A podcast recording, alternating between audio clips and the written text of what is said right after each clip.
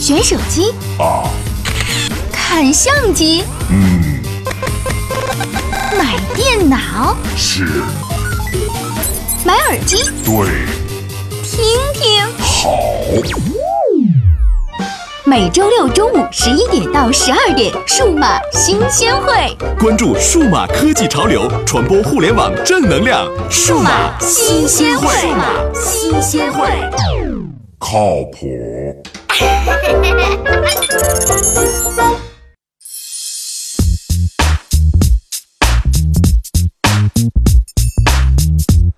Hello，各位好，欢迎来到这一期的数码新鲜会，我是鲁阳。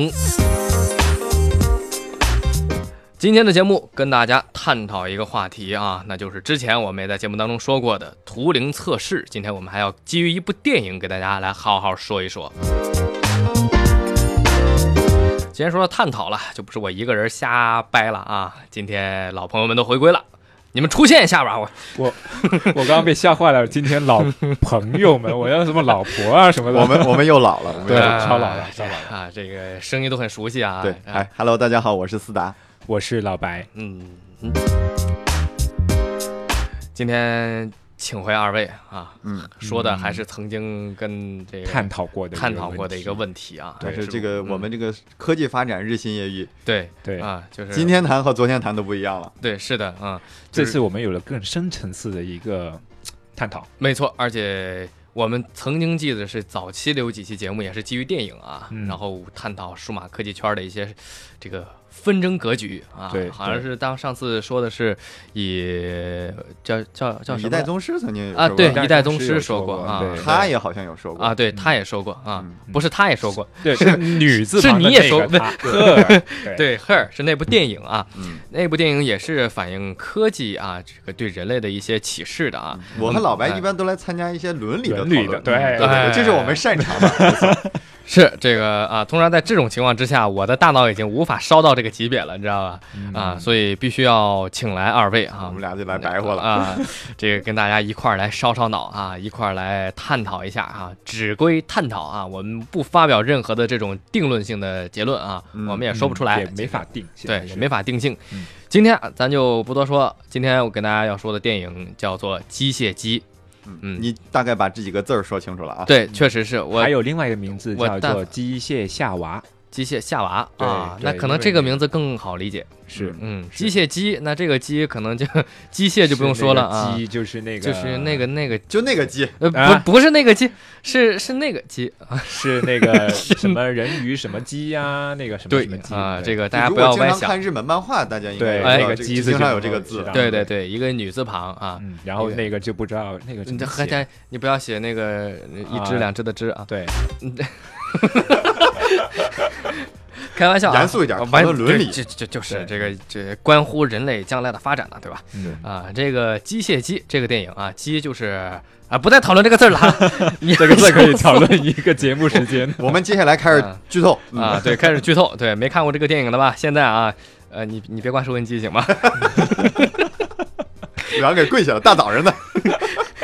还是别这么干了啊！这个电影呢，其实也没有什么好看的啊，嗯呃，想看吧，您先听完再说，嗯估计兴趣就比较高了啊。呃，我们其实探讨的仍然是跟人工智能有很大关系啊。嗯，嗯呃，记得上一期节目我们一起在聊的时候，当初聊人工智能说到了一个非常有名的测试，叫做 图灵测试。嗯，图灵测试上次也是斯达专门看了一本书来给我们讲的对是啊，那讲的是非常的深刻啊。当时那本书的名字，当时我已经忘了，但是那个结论我还深深的记得，就是说是这个图灵测试，起码它从一定的角度来讲，虽然呃很多人觉得可能这个计算机它哎本身可能不懂你说的是什么，是的，嗯但是你完全分辨不出来计算机它到底是不是计算机了。对，其实图灵测试说到现在啊，说不定现在已经有很多的新的听众啊，呃无论您知道不知道，反正我问过的人几乎都不知道。嗯嗯，那么接下来你都呢问？谁了？哎呀，那、那么接下来呢，就让大家知道一下啊，去问你身边不知道的人 啊，然后呢，啊，这这个就自行脑补吧啊。嗯呃，图灵测试呢，给大家来解释一下，最通俗的解释其实就是让人和电脑去聊天儿，嗯是吧？让一台电脑和十个人去聊。对，而且嗯呃和人聊和嗯电脑聊，这个混在一起啊然后让你猜到底他是人还是电脑？对你对面那个是人还是电脑？哦，就是哎，当初我就是这个原理也是知道啊，嗯就是对面坐的也有人，也有电脑，没有，它是呃，在一个封闭的封空闭的一间个里，空间里嗯然后对交流就通过类似于 QQ 对话框这种是啊模式打字对，嗯就类似打字这样。嗯啊，就是让你判断你在跟一个人交流还是在跟电脑交流啊。嗯，之所以称之为测试，呃，说明它还是有说是测试得得有结果啊，对吧？嗯对，那就是结果就是能不能成功和失败，对吧？嗯，这个成功的概率就是大概啊，就是呃测试者啊提出来的一系列问题，由超过百分之三十的啊这个回答，让测试者觉得他是人，那嗯么这个测试就算是通过了。通过的不是人，通过的是电脑，嗯，就相当于我我问电脑问题，对吧？对，大概他好像其实是也不算你单纯问，就是你们俩一个交啊互流动。有互动一般就是啊你问，但是有时候电脑也会问你，嗯啊就这种互动的这种一种交流。对嗯你，吃饭了没有啊？我吃了，嗯你吃了吗？也吃了呀，嗯一个你吃反的问啥？啊。嗯，就就这差样不。多。对，嗯，我刚才刚其实吃差了得远。差得远呢。嗯你 说，你说要我把们这个太机这械个如 了，果是以我这个这个考验者，如果就只问这种问题问电脑的话，我觉得这个图灵测试早就被打破 了。对对对，就是如果啊当当中，比如说十个人，嗯有超过三个人觉得对方是人，就是猜错了啊，就猜错了，就是对方是电脑，他猜成了人，嗯，那么说明这个电脑就赢了，嗯他就通过了这个图灵测试。是对，但是当年，呃，图灵这个这个人好像我们也在电影当中见过这个角色，叫做模拟游戏，对，啊是吧专门讲的就是它专门讲的就是他啊。嗯他是在一九五零年设设计出来这个测试，嗯在当时还没有这么先进的电脑能够完成这个测试哈、嗯，好像当时时电脑还叫啊计算机，应该对，嗯应该还叫计算机，不能叫电脑对啊。，单纯的一个超级计算机，对对，那么其实到了后来呢，能够完成这个测试的计算机也没有多少嗯啊。然后其实这个测试来说的话，就是对于人工智能的一个终极测试了，就看我们人类的这种人工智能到底发展成什么级别了。对，其实说到人工智能，我们所涉及的电影还很多，而且你发现现在就是说是越来越多，越来越多都在反思这个涉问及题。到这个这样的思考越来越多，而且那就是觉得这个我们目前的生活已经越来越靠靠近近往这方面因的为趋势。因为其实我们现在日常生活也会能接触到一些 AI，例如说嗯我们在网站啊，在 QQ 啊找到一些可能呃服务的一些在线客服，是我给他发一些问题，他可以马上给立刻我就就回我复了嗯这个其实也是我们现在比较多能够接触到的一个人工智能的一些技术，嗯，而且是服务于我们的生活的这些技术，对对吧？对，嗯啊，而且无法让你判断对方到底是电脑还是人。呃现在还是能判断现出在来的差吧？不 多，一看他那个现在要打问的那第个二句，你才能知道是对对对呃，第一句，哎，你好，我在线，说怎么怎么对是吧？？你好，我是店小二嗯啊对自动回对复嘛，对对对是那也对算是一啊一部分 嘛，当回第二句的时候，还是你好，我是店小二。 那就知道了。那哎但是你要是他一直会哦嗯哦，然后不是他好的嗯聊 很久，哦， 好的，嗯，就是。那么，其实人工智能呢，像是之前有部电影就叫《人工智能》嗯，啊，我们之前探讨的这个《赫尔》那部电影也是在讲也是人工智能啊，嗯对也是这个主角爱上了自己的操作系统。嗯，对，那么接下来要讲的这部《机械姬》呢，其实也是啊，这嗯个主角和机器人之间发生的一段关系。而且我觉得我们讲一下这个背景啊，嗯就这个随机械机的这个整个的这个剧情的基础就是图灵测试，对你说这个这个机器人和人交流已经让人迷惑了，这个没错大致哎对对我是不是对剧透了？哎反正嗯，没事，这就这个好这像个还剧行透，这个就这是个对为了要剧这透的，接下来不剧透，可能真关收音机了。 就我们都啊已经不知道怎么探讨下去了。但是不它知这个道背景是这个图灵测试在二零一四年的六月八日已经有一个计算机成功了，这事儿嗯把这事儿办成了。一四年就啊哦，哇塞，嗯就一是年去年有一个计算机假装成自己是一个十三岁的小男孩儿，哦，嗯然后让超过三分之一的这个测试者评委都啊假误以为误以他为是是一个十三岁的小男孩儿，哦就已经在这样，样的一个背景下应运而生了这部电影，你就觉得，哎，这这电影好像不能算科幻电影了，已经有点是反映一个现写实实了。对，啊有点像现实电影了。嗯，哇，那这样的话，呃，我们来继续来讲讲电影的剧情啊。对，这个你们讲，你们讲，我不想被听众打，你讲。斯达此时没有剧透啊，你们听老白和鲁阳在这剧透。 啊，这个电影当中其实这个演员角色不是非常多啊，嗯除了这当中，其实这个电影如果在北美市场的话，算是应该是分级，应该算是哪级？二级还是 B 级？我这个分级我不太懂，呃，已经因为我觉得因为它里面是有有血腥的，有血腥的，也有有一些有暴呃有暴力露的镜头，嗯对，对，后然后有呃露的裸露的啊裸露的，的镜头、嗯，啊。说到这儿肯定不关收音机了，你得往下是哎听啊。 哎，这个有意思，有意思，演员还不多，你说是吧？对，呃，女演员占到大多数，但是哎但是不是主角啊应？该算是一半一半了。一你两男两女啊，对，两男两女嘛。但是啊里当面中有那几个镜头是对它有好有多好多个测试的机器人，它对造出来的都是哦不穿衣服的你女机看器你人。看你们 当然这些没有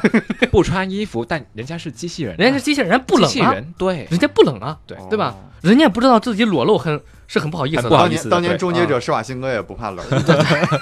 嗯，是的啊。那我们跳开这个话题啊，嗯啊，咱们来对来就是来讲正经的啊。把这个评级先跳过了。对，然后呢，这个电影呢，其实就是很简单，一个亿万富翁，他有一个公司，互联网公司啊，现在比较流对，行的，非常、啊。非常厉害一互联网公司，搞专门搜索做引擎搜索引擎的，搜索引擎嗯，于是呢，他这个公司的老大是一个热衷于人工人工人智能工机智器能人的研究的啊。嗯，于是有一天，他想搞一个图灵测试测试啊，自己不行了，因为他发现其实这个是在后来剧情当中啊，是自己搞不定这些机器人了。嗯，而且你就知道你你自己设计这个机器人，它有一个思路嘛，你自己有一个对固定的思路在嗯对设计的话，嗯然后你套着这个的话，假如说你过不了这个图灵测试，也很大程度的原很因正常，是因为是你你做了设计，对啊是，你得嗯再找一个第三个不知道嗯人，对，不知道来试一下才行。是的，于是他就找了他公司里面的一个小码农，对，嗯，而且小码农，小小马农这这而且 也只是真的是每制天造的，好像是对挑选出来的一个精英，是的啊、就是让他误以为自己是中奖了。嗯啊，给了一个叫什么叫深山乡村跟几日游 CEO 别墅跟哎 CEO 相处一周的一周的啊，对，一个呃，住在 CEO 家里嗯啊，对，就是对这么一个高端的一个中奖啊。，对然后呢，这这小码农就被送到了这个一个小岛吧，应该算是呃，不是小岛，是在一个山区里边吧？啊，就像怎么反正周围那全是那山一片对都是你他们的连电影的布景都要剧透，我真是够了。那个别墅真的挺不错的，我跟你说。对像什么呢？我当初我一看，特别像我们小时候，呃，小应该是我们这个看八侏零罗纪后公园吗？在 上八零后这，嗯反正哎暴露年龄了吧？暴露年代，你说你为什么要主动提出来这个谁是八零后呢？你让我们听众很欣喜啊！你继续说，啊，然后呢，当初课文里边讲的一个流水别墅，你还记得吗？嗯，流水别墅就像是孙悟小学空的生那个哎，这还还还我水帘我洞们的，就是我们那个教材用的不是一版，你继续说吧。嗯，我不 知道，我不知道。当初反正是在语文课本还是在自然课本里边有一个流水别墅，嗯啊，跟那个的造型非常的像。当时我对一看，我就回想回想起了我当初小学那个那个那个课本了啊。嗯哦，啊，然后呢，呃，这个跳过啊，然后就在这个别墅当中跟总裁相处一一周，一周嗯嗯，他的任务就是跟他的这个总设裁设计出设来的计那出来个的机器各型人各样的机器人嗯进行交流，其实就只跟一个，一个，就对一个叫只跟一 Eva，个嗯对，因为那个是去到第九代的那个第九机器代人了，就是最新的一个版本啊，嗯就是还没九有号机。嗯对呃九号机对对还没贴皮肤呢那个嗯。哦，贴了一半，就对，贴了个头就是因为还没还没充 Q 币，你知道 吗？哦，懂了，这我就懂 了。没有我们年轻人都玩 Q 币的，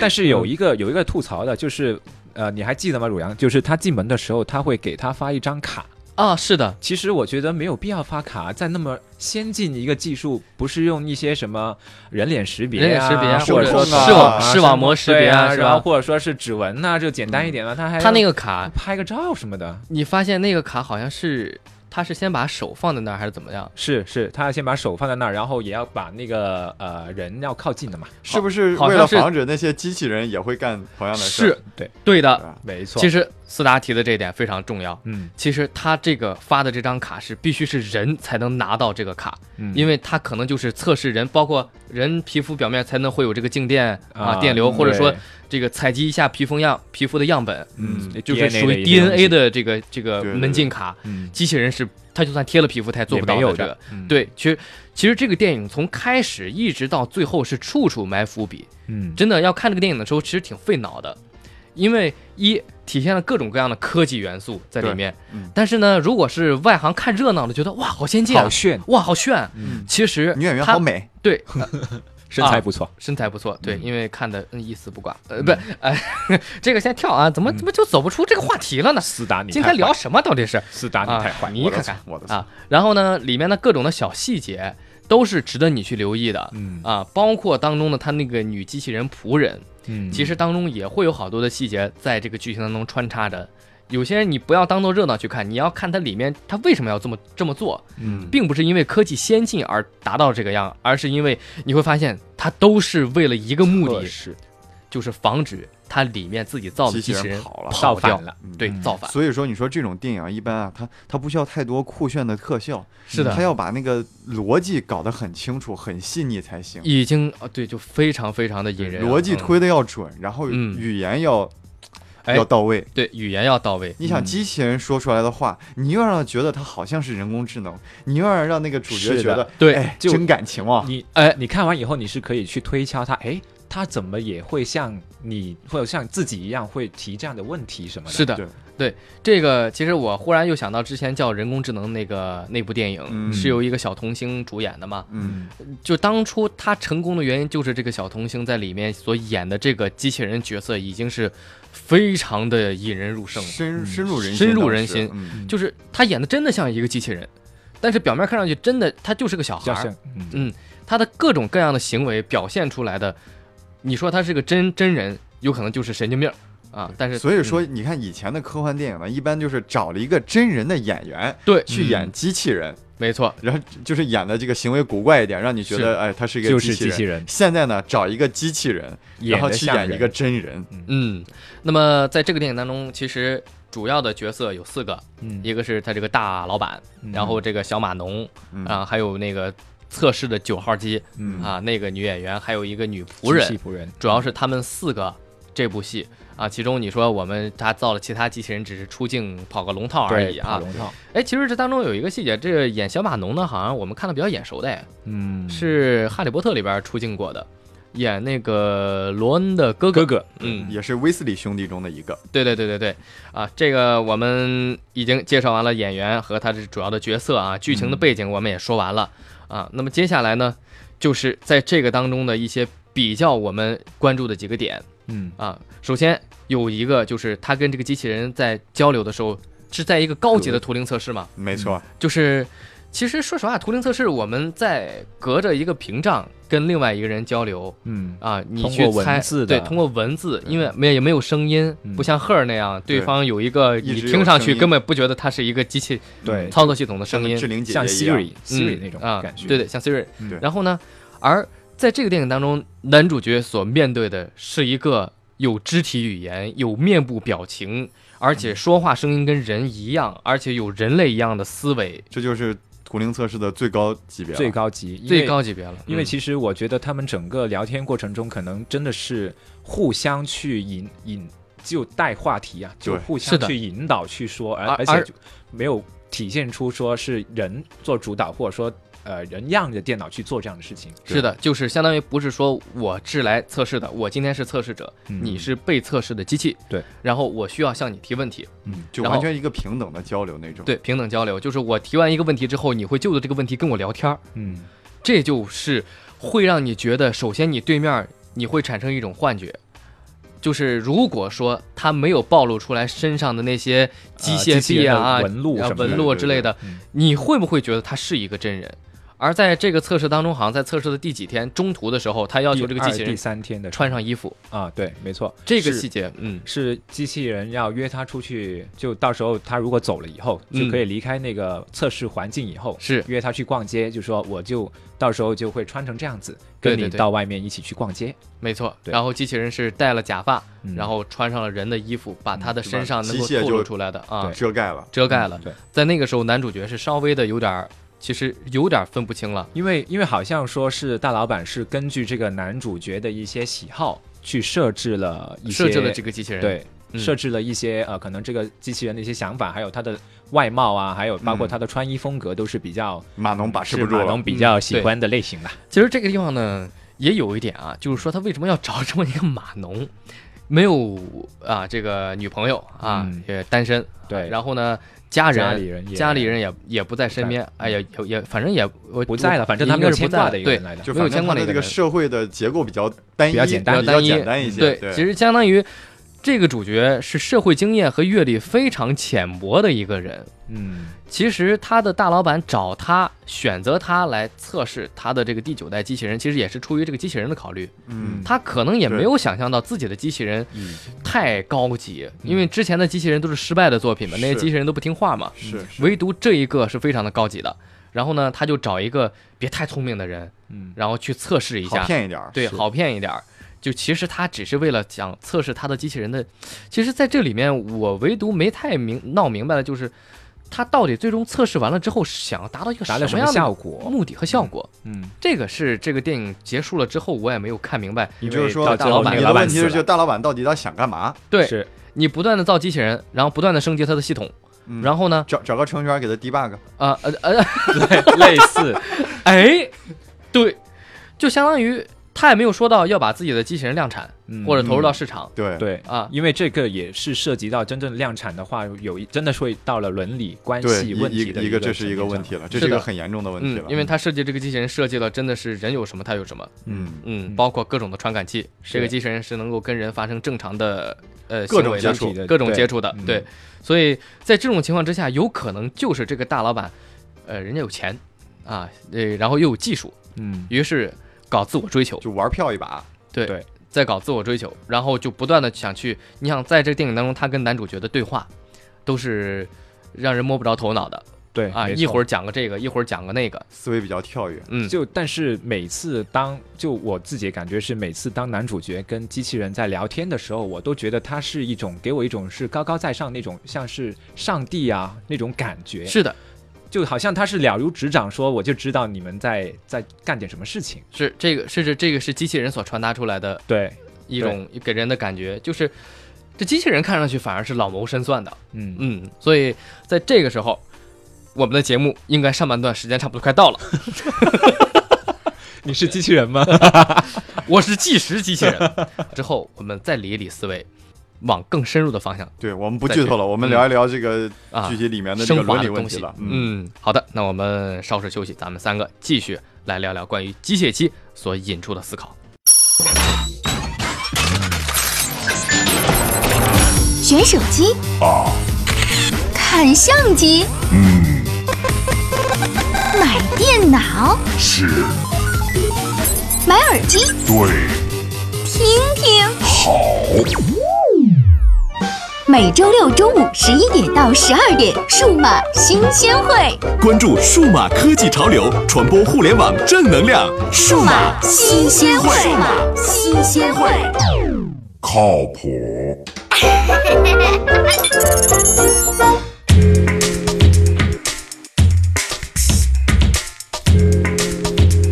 好的，欢迎继续回来，这里是正在直播的数码新鲜会，我是鲁阳。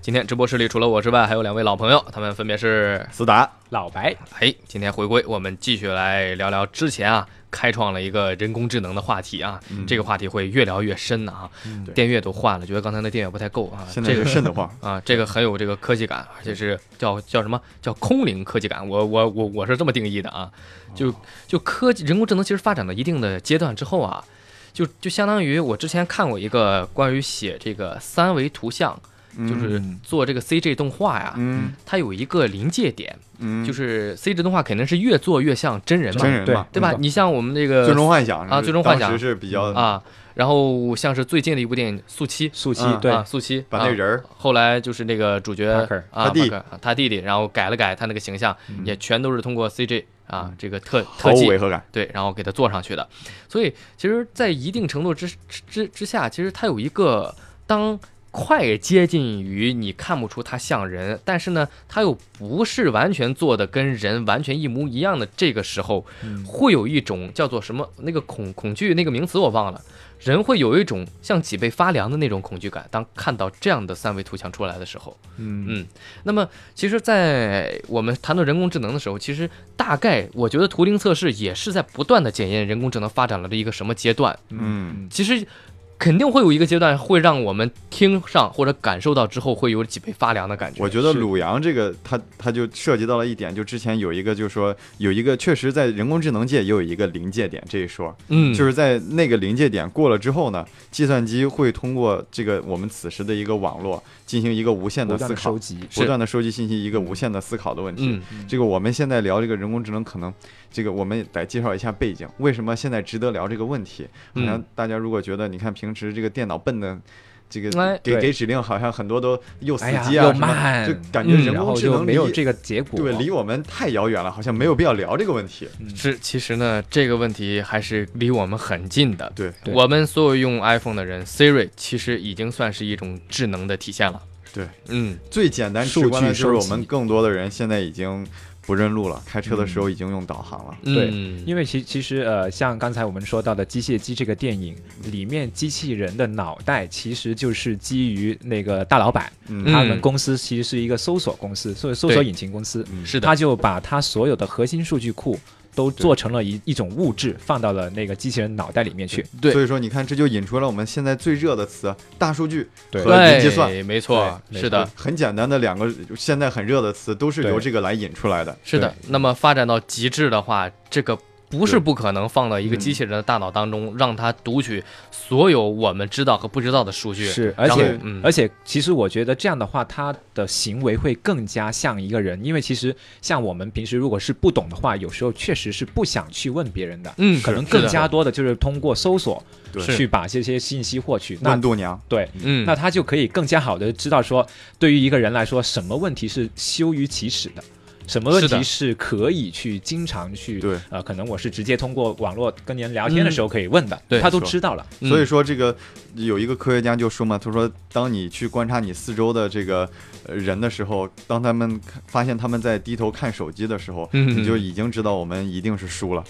对，已我经们在是这方面一定是迟早是会有没错那那么一嗯天逐渐会出现。的被机器接管我们的生活，被这些智能的设备接管我们的生活。对你像在这个当中，最终的结果，我们剧透的最终啊，这个女机器人艾娃是成功的骗了这个嗯男主测试角者的男主角，然后她而且是她操控着男主角去做了一些事情，对，试图把自己放出来，最终成功了，成功地而且逃脱，他的成功并不是说跟男主角远走高飞了，而是把男主角永久的关在了这个这个豪宅当他的中呃实验实验室里面，实验室里嗯，然后又借助那个女仆人把他的大老板亲手给杀掉了，完美逆袭，完美逆袭，然后自己逃了出去。混进了正常人的生活里面。对混迹如茫茫人海，嗯你就再也感觉不到他是他一到个底是机器人人啊嗯了。嗯还是什么？没错，而且这个他最终出来的时候，自己照着镜子给自己贴皮肤的时候，对，那个时候其实就是在告诉你们，皮肤这种材质，其实在这当中真真的就是这边角料啊啦，这种东西，因这为这和他的对啊大脑比起来，简直这是太太轻松了，太轻松了，去趟韩国是不是？对，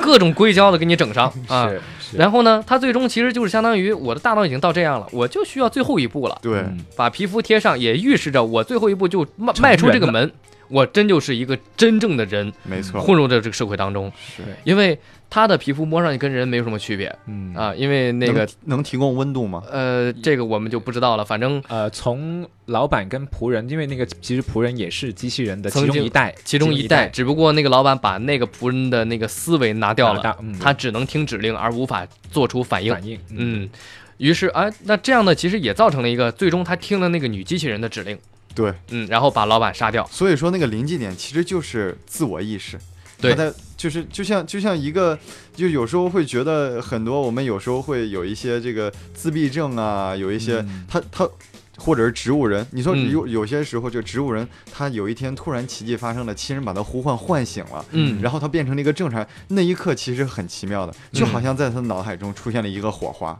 是然后他就点回来燃了这人对就回来了，对，嗯有了自我意识，对，如果机器人同样也是这样，你他可能就一直他就是嗯程序编沉程默着嗯突然就一个醒悟了一以个后，火花之后，嗯他就有了自我意识。对嗯，就是他意识到了自我的存在，对，是吧？就是而且他如果意识到自我存在，他的学习速度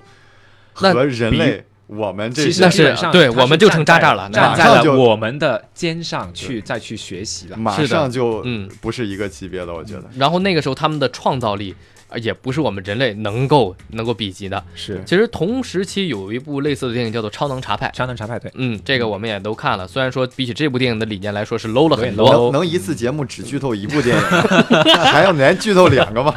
哎嗯、以后听数码新鲜会啊、之技前能对， 电影票都省了，你看看，连电影院都不用去了。不是说看过这个电影了，而是哎哎呀，这看的实在是没劲呐！啊，这《超能查派》这个电影其实也是最终上升的人工智能啊，对然后最终的主题就是人可以永生，嗯，嗯，这句人话可以永生，人是可以永生，就是我只需要能够一直充有一个能够反复充电的一个呃载体思载思体维载体就 OK 了。嗯就可以了。对，因为到最后《超能查派》这个当中的男主角呢，因为他中枪之后呃死掉了，嗯在他死之前呢，他设计发明那个机器人儿，帮把他帮他把他的思维转到了另一部机器人儿的身上。哎，那我觉得这就是一个很好的矛盾命题了。嗯呃，老白，你你我给你出一道题啊，一个机器人呢是它通过自我意识嗯，人造的形成了一个机器人的，对另一个呢是它本身没有自我意识，然后突呢然就像醒悟了长龙茶外一样，嗯一个人的记忆它的载体。放到了这个机器人里面，嗯然后变成有自我意识。那你觉得他们俩之间有区别吗？这个是一个你觉得他俩之间这个有是没有一个区别？看着我的眼睛，很辩证 的哲学命题。对啊，这是一个矛盾。看着我的你眼睛，你觉得你觉得它有区别吗？你看着他的眼睛，他是戴了隐形还是戴了镜框？你觉得有区别？所他以说，嗯这就是我们即将如果有可能实现的话，就是一个即将面临的一个哲学的命题了。对，那同样都有自我意识，嗯一个呢是我们人人工造的，嗯比方说你就叫一号，你怎么说呢？你生活在哪里？你生活在广州，你从嗯小呃经历了怎么怎么怎么样？我完全可以通把嗯你过东西都写进去把。把几个什么这个什么社交网站的一些经历，我给你揉揉吧对揉吧放在一起，没错哎形成了一个具有健全人格的一个意识的机器人。嗯然后另一个呢，是你自己本身是原来的生命经历了延这续些，嗯延续到现在的机器人上面了，嗯有区别吗？其实你无法去分别对他是怎么样的，嗯就是到底是一这个人的意识还活着，还是说这个人真的还留存于这个世界当中？嗯这个我又想到了一部剧啊，应该不是电影，英剧。嗯黑镜这个在我们节目当中也是经常出现的啊，没错没呃，错很很高大上的关于科技反思人类的这种我这个再有次点给啊 大家这个收音机前听众，你们要是还没有看《黑镜》的话，嗯真的要是赶快去看，真要看一看，不然的话，这个跟不上我们节目的节奏。嗯，对，不嗯，仅啊我奥我们了老给你剧透，你真的是很棒的一部英剧，叫《黑色的黑》。啊，镜子的镜子黑对镜，黑镜在当中也有一个是反思人工智能的。对嗯，其实就像自达刚才所说的，呃，当中的女主角的老公出车祸去世了，嗯但是呢，她对她的老公特别的想念，于是有一天她收到了老公从社交软件上发过来的信息，嗯嗯，这就是一个开始。于是两个人就不停的聊天，嗯然后开始，呃，到了后来老她能跟老公进行电话电话语音通话嗯啊、然后呢，到了后来他们可以视频通话，嗯然后再到后来终极的，那个公司给她寄来一个机器人儿，机器人儿，就是她老公长得一模一样，皮肤也一样，身上各种的细节全都一模一样的人，嗯这个其实就是相当于她把她老公，呃，不是生前了，应该是死后的一些生活的碎片。集中一起嗯集中在，一起嗯经过大数据的分析，他是一个什么样性格的人，他的长相、他的轮廓、他的习惯，然后做出了这么一个人工智能，最后放到机器人的身上所。以说，你看，如果这事儿搁以前吧，铁定不行。如果是一个七零后，你、嗯你很可能他一岁到十岁，你起码你都听不不出知道来他到底你是听不谁出来，你对没有他照片，你黑白照片你怎么做他？啊，是他的，也没也有不网络的身份，嗯对，但是如果现在出生的一个小孩儿，对如果他某一天，呃，你比如我说，也也不啊说他他这个什么什么，就是再造一个他，对嗯通我克只隆通出来过嗯他在网络上的数据，他的用户造是完全有可能造得出来的。没错对，嗯，这个其实就相当于，如果技术达到这一步，其实现在来说只是时间问题。对，如果你用嗯 Word 写日记，那就歇菜了；然后如呢，果用博客写日记，那更歇菜了。 以后到处都是你对啊！这个通通过互联网，就相当于，如果这台机器人就相当于这个机械机当中这个艾娃，它是连接了互联网对，它其实。已经对于这个男主角已经是了如指掌了。是他的通过搜索引擎，他可以找到关于有这个关男他主的角一切一切所有信东西息，都知道。嗯他完全理了解这个人，所以他怎么去能够控制他，没错，就是基于他掌握了大量的数据他和的信息。虚拟的信息。嗯，然后摸清这个人的性脾气性格，嗯怎么去控制他。，对你刚才讲到黑镜，我又想到黑镜其中另有一集，也是一个我即将给你给老白给你提供一个矛盾的哲学命题。那为什么又是我？为 什么就是为什么又是 我？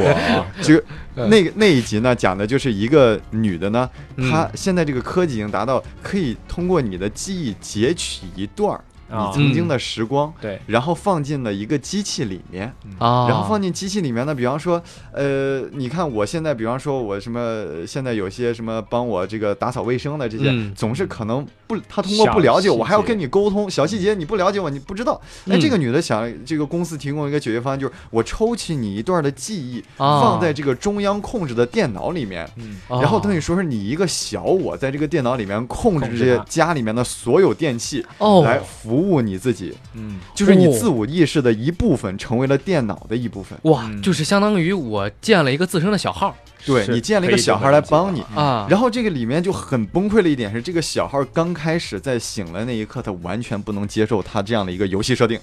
哦，他有意识的，他能意识啊他到自己的完全有存在自我意识，他是另一个我。嗯，嗯然后他就他就说啊，我我我不干这个，你凭什么让我干这个？我凭什么要听你的？为什么要把我关在这里，让我放我出来？嗯然后那个啊控制公司的人就直接划一个时间轴，让那个小孩的人在里面过了十年，他不会老。哦就你你你要你不干是吧？然后就花一个时间，就像我们在游戏里面快进一样。哦但对于他的自我意识里面，他真的在那个知道空间就里知道自己活了十年，过了十年。哦，我知道十年思之达后，那个女接的都疯了。接下来要问的问题了，对啊你，如果有一个机器人在你家的话，你应该怎么对待他？有一个自我意识的，你是让他天天干活，干到死。虽然他不会死，但他的意识会崩溃。嗯，就是因为他有自我意识了，对你如何对待一个有自我意识的机器人？你是把他当一个人看，还是当一个机器看？是这个当中呢，也有一部短片嗯反思的，就关于人类如何对待机器人。当他有了自我意识的时候，没错，那部短片其实就是叫做什么？其实就是相当于这是一个机器仆人，就跟斯达叔说的一样。对然后天天家里的人，然后命令他去干这个，命令他去干那个，对甚至是去虐待他，就觉得他反正是个机器人，对他反不正是你人，对，反正你不是人，你没有人权。对，然后我虐待你，顶多就是不给你充电，你你就你就废掉，或者就把你拆掉就是了。嗯对然后你也没有生命，我我把你砸了也不用负任何的刑事责任。嗯啊但就在这样的情况之下，家人不断的虐待他，这个机器人有了自我意识，反抗的意思，他在反抗，是对，最终结局是个悲剧。这个是一个非常讽刺而且非常血腥的一个关于人工智能的一个反思。最后这个机器人就被罚站到院里去淋雨，然后被加了一个小孩儿对当但臭玩具来对当虐去被这个小孩虐，最终结局是这个机器人把这全家人都都都杀掉了嗯啊！就他在复仇，所以说嗯这个也是我们之前所以定了那个机器人三大这个叫什么三大法则之一吧，啊永远不能伤害 人。呃，这三大法好像我们得 其中我我们得得得得其中有其中很重要的，我就记住这一条了。啊，永远不能伤害永远不能人伤。害人。然后啊，然后现在有无人侦 察机，对，是的有无人侦察机，有哎攻击，已经有了这种作战机器人了，对，已经有作战机器携带武器的作战机器人，这个已嗯经是违反了。这是阿西莫夫在他的这个《I Robot》里面所对提那出个的三科个，幻小说里面啊提到的对。嗯，这个关于机器人的设定，如果超出了这三个，人类就很危险了。但是你反过来说，你人有没有问题呢？你好像也有问题。首先，如果一个自我机器、自我意识的机器人出现之后，你对生生命的定义能不能再宽泛一点呢？嗯，他他这个人，他这个机器人，他虽然他长生不老，他好像就没有这个一个生命的对他的一个这个限制限，制对但是他同样有喜怒哀乐。他同样，你如果对他不好的话，他会伤心；是如果你对他过分不好，他会心里会扭曲。是的，所以说，我们如果以后真的有这个自我意识的机器人出现的时候，我们应该怎样对待它？嗯，嗯这也是是一其个实问现在是需要我们去思考的。对现在有多少人没完没了调戏的 Siri？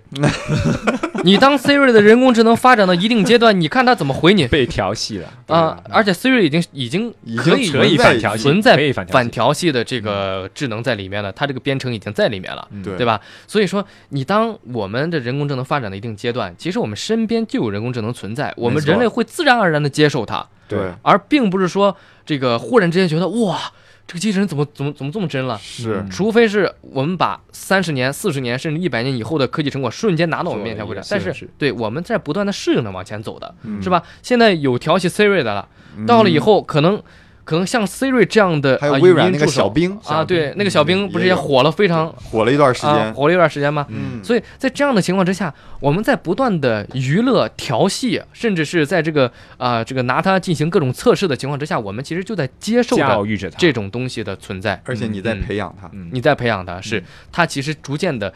在编程人员的这个不断的修补、完善嗯 bug、完善的情况之下，到了最后，它自己可以自我产生意识。没对错，在这儿，我又找到这个三机器人的三定律啊。嗯第一就是斯达说的，机器人不得伤害人类，或者坐视人类受到伤害。就是要要主动保护，保护对，要嗯保护。第二个就是，除非违背第一法则，机器人必须服从人类的命令。嗯这是根据第一法则，就是违背了第一法则，那么机器人必须得服从人类，就是就就嗯除了让你杀人你不行干，其他的你都得听我的，对嗯就就这意思。那么其实就是现在这个相当于开发出来这种什么无人机啊、嗯啊什么这些这个啊这个载入兵兵兵器的这种单兵的机器机器人啊。对那么第三个呢，就是这个在不违背第一以及第二的法则下，嗯机器人必须得保护自己，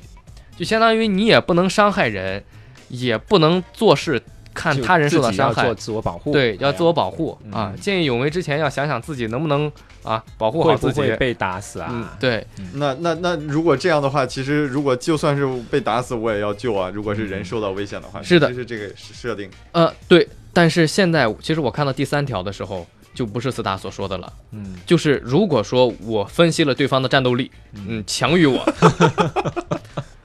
他就不会上去施救了，嗯因为第三条是我会死，在不违背第一以及第二的法则之下，机器人必须要保护自己。嗯，就是如果他要违背的话，或者说啊，他一发现对方战斗力是个渣渣，嗯上去把那人给干掉了，嗯，给弄死了，违背了。那就违背了第一定律了。对对他对伤害了人，但是呢，他却保护了另外的一个人，对，这就是一个问题了，这就是一个问题了。没错。为什么叫做不违背第一和第二定律呢？嗯，就相当于你也你要服从人类的命令，然后呢，你要保护人，还不能伤害人。没错，其实这对于机器人来说的话，这是个死我我个人感觉是个死死循环死循环。对，没错，你真正到了，其实这个这个时候我们也是上升到了这个无人驾驶汽车这个地方，嗯，就是当你无人驾驶汽车在路面上遇到了一个非常极端的情况，这边有一个老人，嗯这边有一个小孩儿或者一个悬崖，或者一个悬崖，哎，车上的人，你要是开到悬崖上，对，车人车人就就碎悬了，挂了，对那你如何让机器或人工智能去做做出选择这，样的选择嗯？它无论做出哪样的选择，它意味着都是在杀人。对他都已经打破了他的第一定律第，二第一定律嗯，对吧？第一定律瞬间就成了一个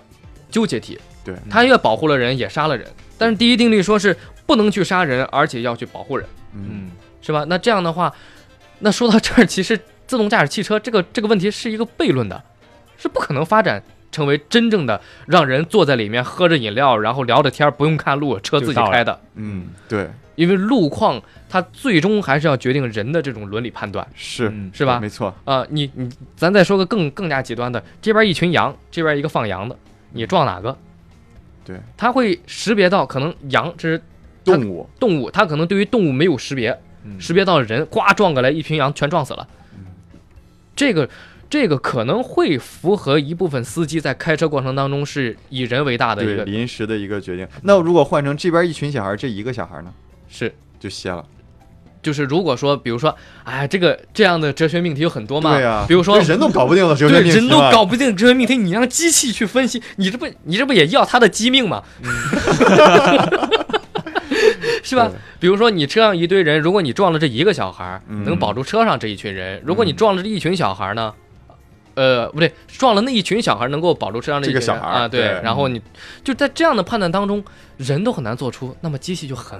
就是更加你绝对嗯对不能给它不能写入这样的设定对，，然后然后到下一个问题，好，比方说你撞了，那我是不是要接下来在法庭上需要怎么审去判惩这个罚这机种器呢？是是判机器还是判乘在乘坐在机器上的这个对啊，驾驶者，还是判设计者设计者？对所以这会有一大串的问题都摆在后面。对所以人工智能接下来的发展，包括我们最终谈到了无人驾驶汽车，这都是一个非常非常让人头疼的问题嗯值。得深入探讨的问嗯，题，值得深入探讨真嗯的问题。今天我觉得深到这儿都已经到海底了啊，脑在已经有点烧不过来了，一定烧不过来没错了啊。这个我们的时间也差不多了啊。嗯反正这个话题就是相当于人工智能图灵测试，每前进一步，我们就来聊一聊。聊一聊，对，真的是这样的。这个，而且每一次前进一步，我们都有必要好好的反反思思一下下。它会是每一年的图灵测试都会提醒我们，现在的人工智能已经到哪一步了。没错，每嗯年都能震惊我们，嗯真的。 对，而且每年也都有这样的电影作电品影、艺术作品在提醒着人类，没错是吧？今天我们在节目当中提了多少部电影？嗯，你你有们剧多透少了电影多少部电影？不用看了，是吧？好吧，那今天咱们就先聊到这儿啊！非常感谢二位，在节目当中我们真的是进行了一个烧脑的探讨啊！好，那么我们下周再跟大家继续来聊。